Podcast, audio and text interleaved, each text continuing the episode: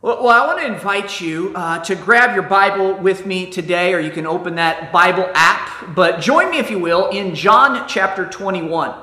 John chapter 21. Now, over the last several weeks, we have been in a sermon series together where we've been looking at some important things that Jesus said to his disciples in the Gospel of John, things that uh, relate to the events surrounding his death and resurrection. And Jesus had been crucified on a Roman cross. Three days later, he rose from the grave. John chapter 21 talks about three specific occasions where Jesus showed up and talked to specific people or specific groups of people. First, on Easter Sunday, we saw Jesus when he was at the tomb with Mary, uh, whose heart was filled with sorrow. And then he appears to the disciples who are locked in this room for fear of the Jews. Last week, we saw that he appeared to Thomas, who was filled with doubt. But then, as we come to chapter 21, we see a fourth encounter that Jesus has with one of his followers after his resurrection. And this time, it specifically involves an encounter with Peter. Uh, what, what, Jesus is going to do is he is going to address a recent failure in Peter's life, and he is going to give Peter another chance. Now, I'm not saying that he's giving Peter a second chance, but what I, am saying is that he's giving Peter another chance. And the reason why I say it that way is because Peter, just like all of us, is going to stumble and fall and fail more than once in his life. But we see Jesus here giving Peter another chance, a bit of a fresh start. He is reminding him of the mission that he has for him. Uh, maybe you're here today and you need to know that as well. That you look at your life, you think about this past year, maybe you think about the past months or even the past week, and you think of instances where you have just blown it, maybe big time. And uh, you, you found yourself stumbling and falling and failing. You feel like you are distant from God. Maybe you even come to a place where you feel like God would never be able to use you as the way that you thought that He would, or the, thought, the way that you thought He could. Maybe you feel like life will never be the same for you. Today, we're going to see Jesus, and He appears to Peter and he restores Peter and gives Peter another chance. And the way that he does this is so profound, it's so unique, and it moves Peter on as he moves from uh, John chapter 21. He, he is an absolutely different, changed person. Wanna, what I want to do today is I want to start in the middle of the passage, and then we're going to kind of set the stage there, and then we'll come back to the beginning of the passage. Uh, typically, when people teach or preach um, John 21, there is this focus on verses 15 through 17, where there's this interaction, this conversation between Jesus and Peter.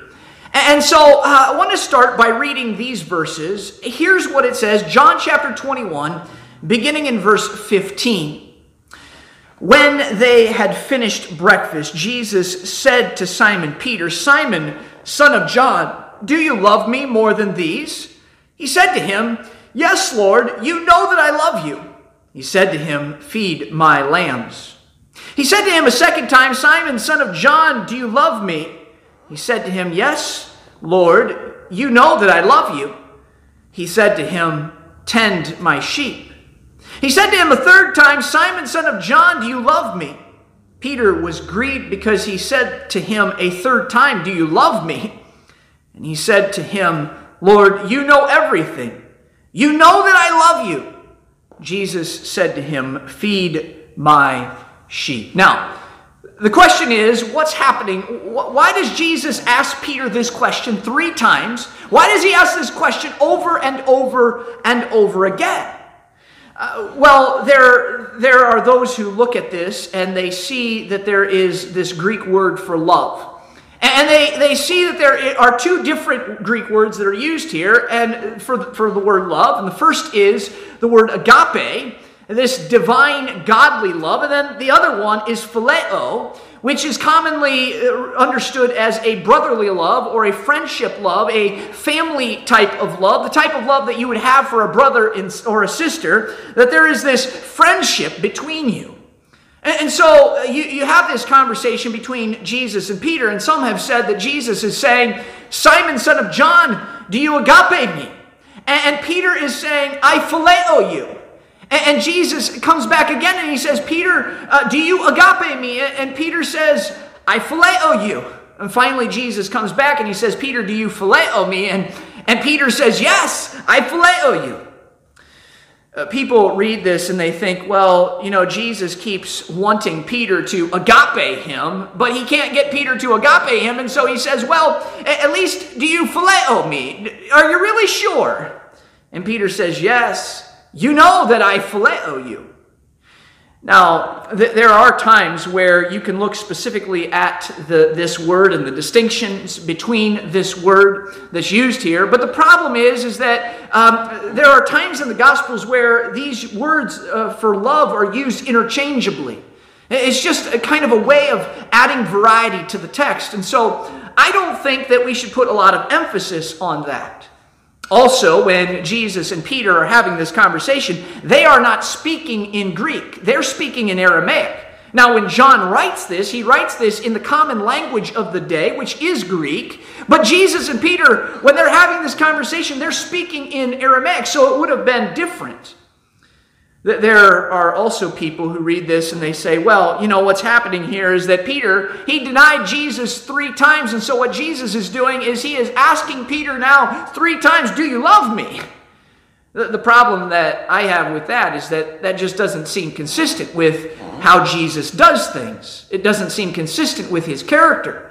In other places in the scriptures, uh, you don't see Jesus kind of holding things against people like, you know what? You denied me three times, and so now what I'm going to do is I'm going to ask you three times, do you really love me? Because I want to make sure. You know, um, I, I would suggest to you that there is more that's actually happening here. That when we read these verses here, what John is doing is he is letting us know that something very deep is happening. I mean, if I come home and my wife, Sue, meets me at the front door and she says, uh, Jason, do you love me? Now, like most guys, I, I would probably respond by saying, Sure, I love you. Absolutely, I love you. And, and she says, Jason, no, really, I just need to know, do you love me? And, and I might say something like, Yes, I love you. I, I mean, I give you hugs and kisses. I bring flowers to you sometimes. I help out around the house. I try to set aside time so that we can spend time together and talk together. No, Jason, do you really love me? I, I just really need to know that. Now, uh, most guys, by the third time, you, you would know that something deeper is going on in that moment, right? That there is going to be a conversation between you that's going to happen. I want to suggest to you that when it comes to John chapter 21, there is something very deep that is happening here between Peter and Jesus. And so, with that, I, I, just want to now go back to the beginning of the chapter and read beginning in verse 1. It says this After this, Jesus revealed himself again to the disciples. Now, I want to stop there. What, what's John talking about? After what? If you remember back to the previous chapter, uh, it, talks about the resurrection and uh, some people that then Jesus would appear to. And uh, John says that after the, the, the, John is saying that after the resurrection, this happened.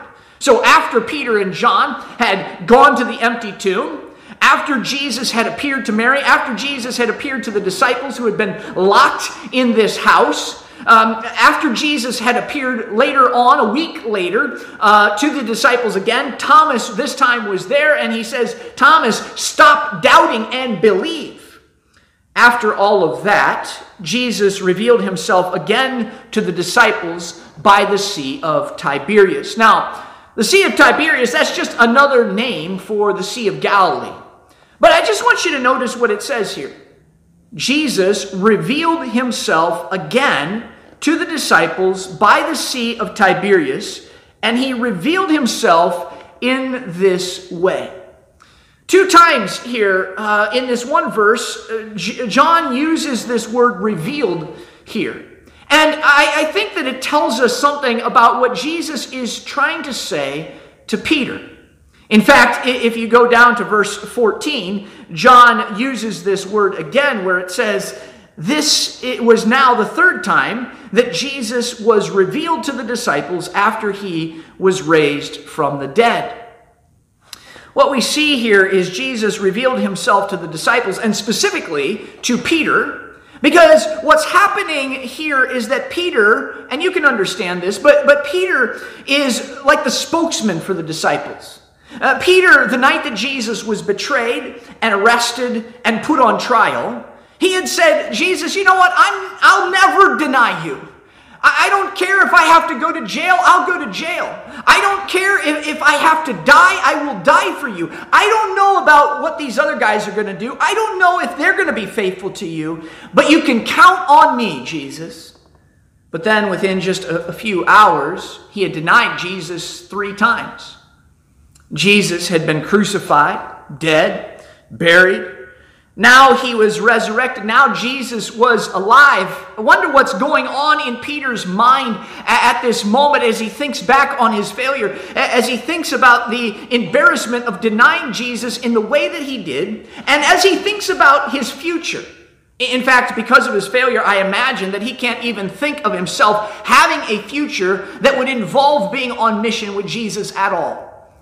What, what Peter needs and what we all need when we go through seasons of life where we have failed, it, it, just when, when we don't maybe understand, when we feel like there is this distance between us and God, what we need in that moment is for Jesus to reveal himself. And that's what is happening here in John chapter 21. So, if Jesus is going to reveal himself and he is going to work through this situation with the disciples and specifically with Peter to overcome failure, if he is going to give Peter another chance, how is he going to do that? I think this scene here gives us a fascinating look into the person and work of Jesus Christ and the care that he has for those that he has called to himself. And, and I think that what happens here is so very different than what we might expect. Beginning in verse 1, again, John says, After this, Jesus revealed himself again to the disciples, and he revealed himself in this way Simon Peter, Thomas, called the twin, Nathanael of Cana in Galilee, the sons of Zebedee, the, and two other disciples of his, uh, two others of his disciples were together. Simon Peter said to them, I am going fishing. They said to him, We will go with you. They went out and got into the boat, but that night they caught nothing. Now, I want to just point out something here. John, at the end of verse 3, uh, says that they got into the boat. Now, he could have said that they got into a boat. I mean, Peter was a fisherman. They're on the Sea of Galilee. They could have got into any boat and gone out fishing. But John doesn't say a boat, he says the boat. What's happening here?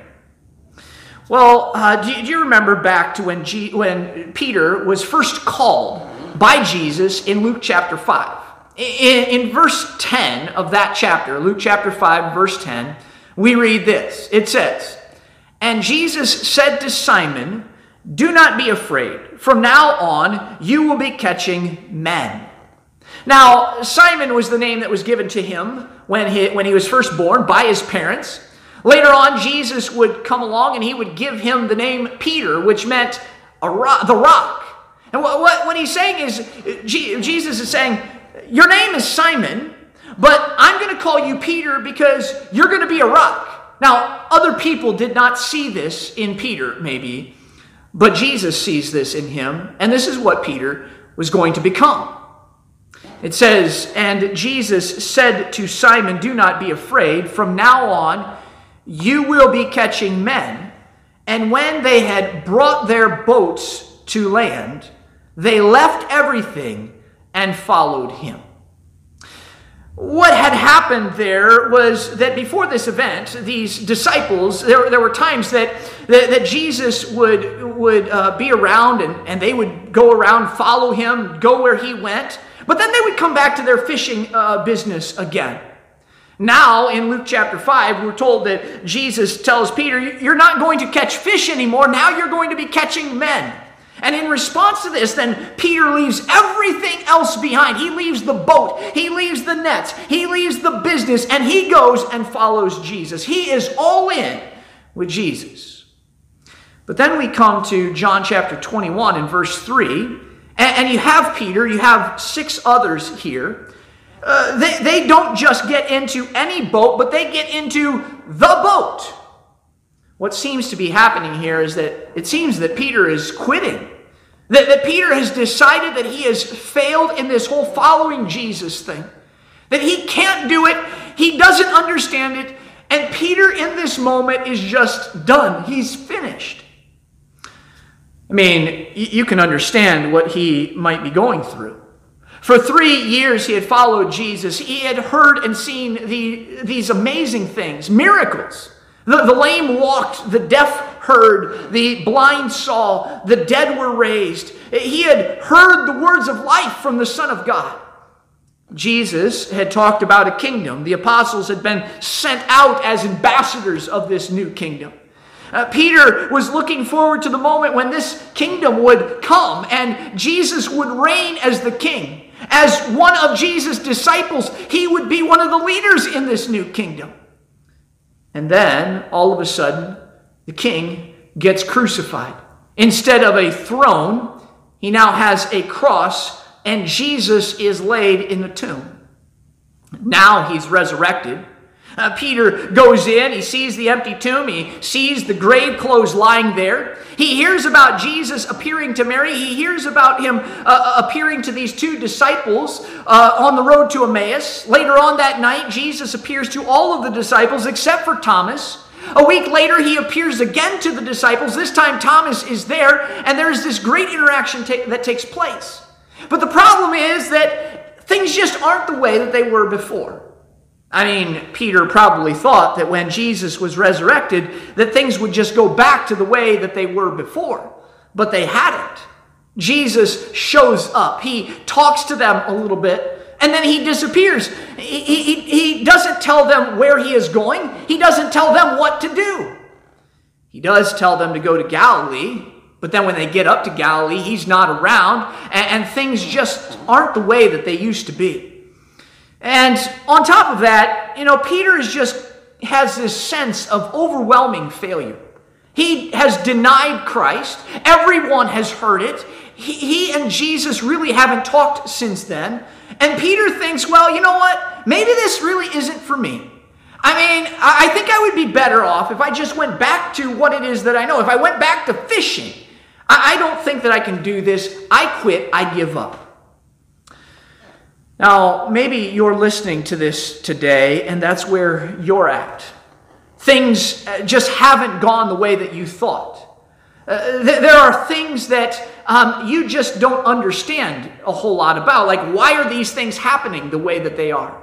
Uh, there, there maybe is failure that you're struggling through and processing through in your own life. And you're just wondering if it is worth it. it, it you just don't understand. Maybe you have even quit or you feel like quitting. You know, as I reflected on that this week, what came to my mind was something that I read about one of the great preachers from the past, a guy by the name of Charles Spurgeon. You know, Spurgeon, he was an English uh, pastor during he, he lived during the 1800s. He influenced a lot of people through his sermons and through uh, many other things that he has written, and he's still influencing people today. In fact, uh, some have even referred to him as the prince of preachers.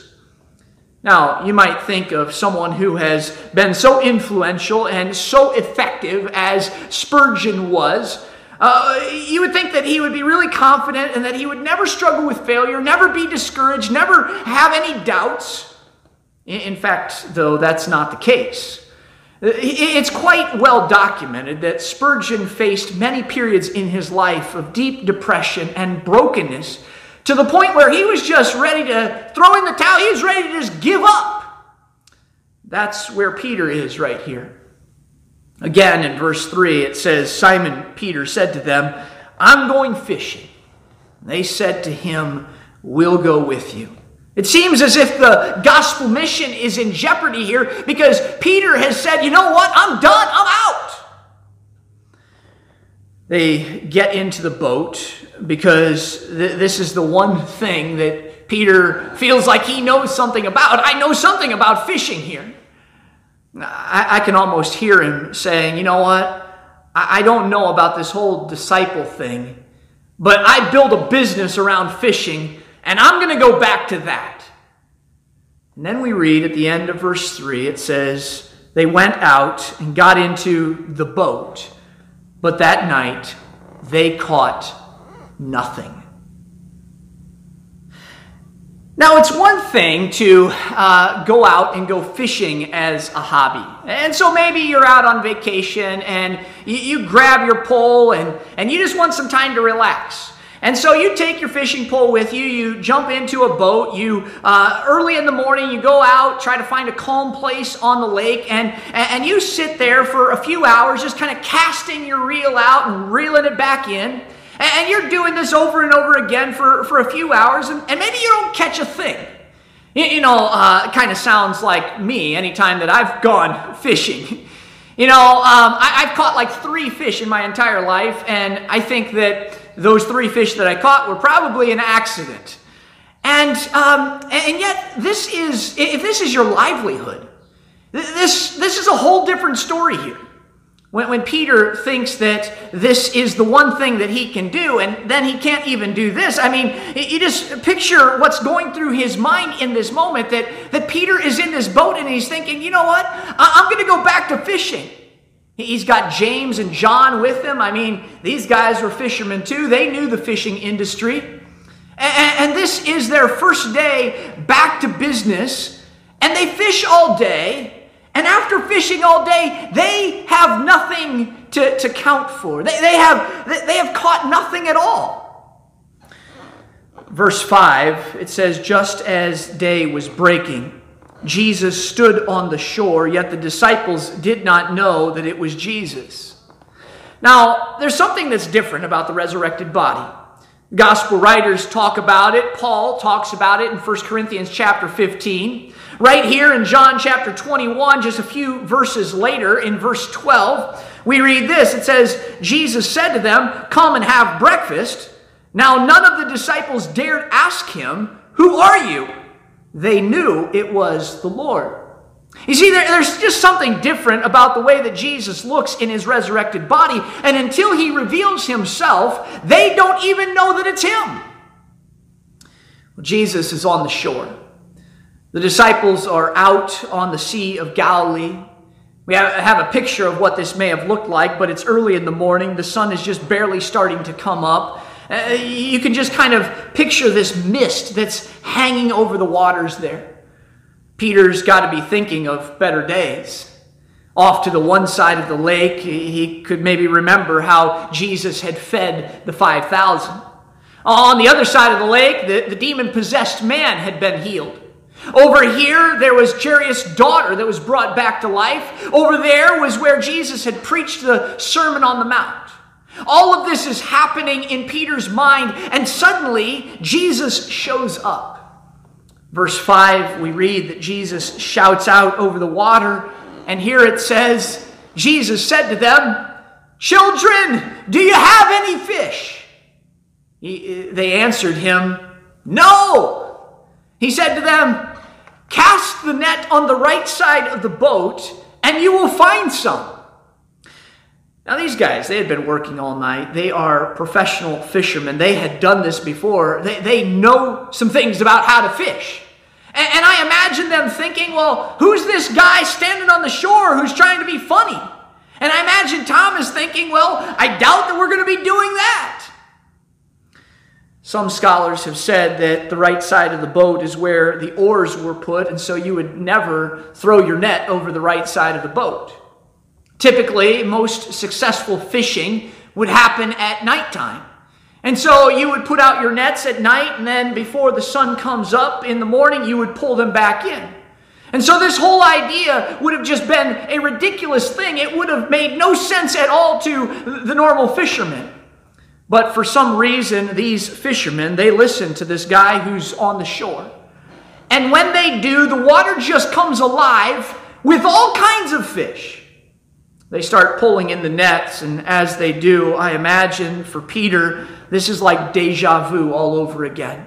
Because all of a sudden, uh, something happens that takes Peter back to the very beginning. Uh, I want to just read to you from Luke chapter 5 about Peter's uh, calling uh, two and a half years earlier. It says this On one occasion, while the crowd was pressing in on him, on Jesus, to hear the word of God, he was standing by the lake of Gennesaret. Now, that's just another name again for the Sea of Galilee. He saw two boats by the lake, but the fishermen had gone out of them and were washing their nets. Getting into one of the boats, which was Simon's, it was Peter's, he asked him to put out a little from the land. He sat down and taught the people from the boat. And when he had finished speaking, he said to Simon, Put out into the deep and let down your nets for a catch. Now, this doesn't make sense again, but uh, it's broad daylight. There, there are fish that won't be biting during broad daylight, but verse 5 says, And Simon answered, Master, we toiled all night and took nothing, but at your word I will let down the nets. So this doesn't make any sense, but, but Peter ha- has respect for Jesus. He has been following him for a little while. He has been listening to him teach. And so in verse 6, it says this When they had done this, they enclosed a large number of fish, and their nets were breaking. They signaled to their partners in the other boat to come and help them, and they came and filled both the boats so that they began to sink.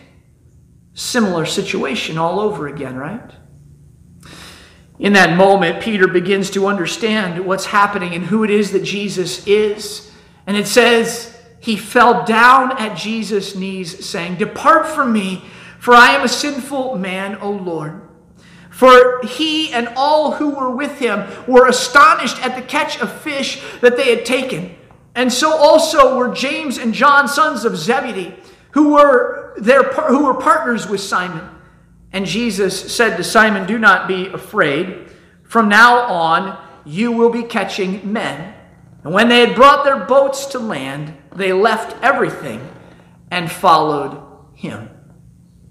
Do you see what's happening here as we come back to John chapter 21?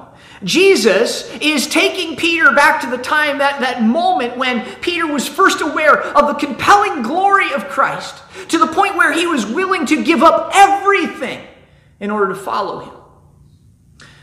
Wonder this morning, for those of you who are followers of Christ, do you remember that moment in your life?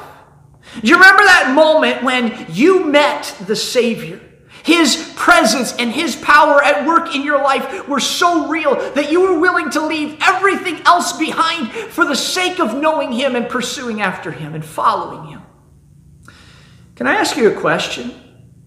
If you feel like quitting, if you feel like giving up, what has changed? I mean, He hasn't changed.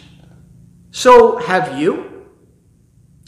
The problem with failure is that we can, it can often fog our vision of Christ, where we no longer see Him clearly. And, what we really need is to see His glory on display in our life again. That's Peter. Jesus shows up on the beach, he works this miracle, and as this is happening, John looks at Peter and he says, It's the Lord. In that moment, as, as Peter hears those words, he grabs his outer garment, he puts it on, he jumps in the water, he leaves all the fish behind, and he races to the shore. When he gets to the shore, what is Jesus going to say? How is Jesus going to respond to him? Maybe for you, you, you've thought in your mind about how God feels about you based on your failures or based on the fact that you're just convinced that He is too busy. He has more important things to do than to think about you and to care about you. And some of you have been wondering, how would it really be between me and God? Maybe you, you know that God has forgiven you of your sin, and yet you have this voice that keeps uh, coming back and accusing you, saying things like, Wow, I mean, you think you can sing that song? After what you've done, do you think that you really should be praying to the Lord?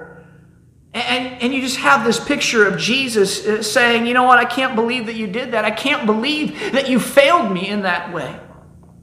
You know, I love what John does here in uh, chapter 21 because it kind of gives us some insight into how Jesus responds to people who failed.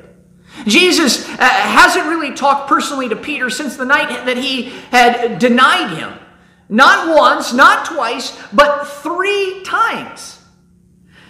Well, I want you to just see what happens here in verse 9. It says, When they got to land, they saw a charcoal fire in place with fish laid on it and bread.